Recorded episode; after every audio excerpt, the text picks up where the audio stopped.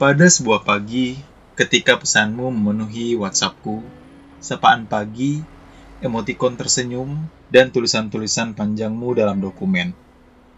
Pada sebuah pagi, secangkir kopi embun di pucuk-pucuk daun cabai, serta sungai kecil di depan rumahku, harusnya mengantar rindu. Pada sebuah pagi, membaca alinea panjangmu seperti kembali ke masa itu. Saat sebuah kota tak mengenal kata malam, terus berdenyut dari pagi ke pagi. Pada sebuah pagi, aku menemukan namamu di bawah jendela kamarku.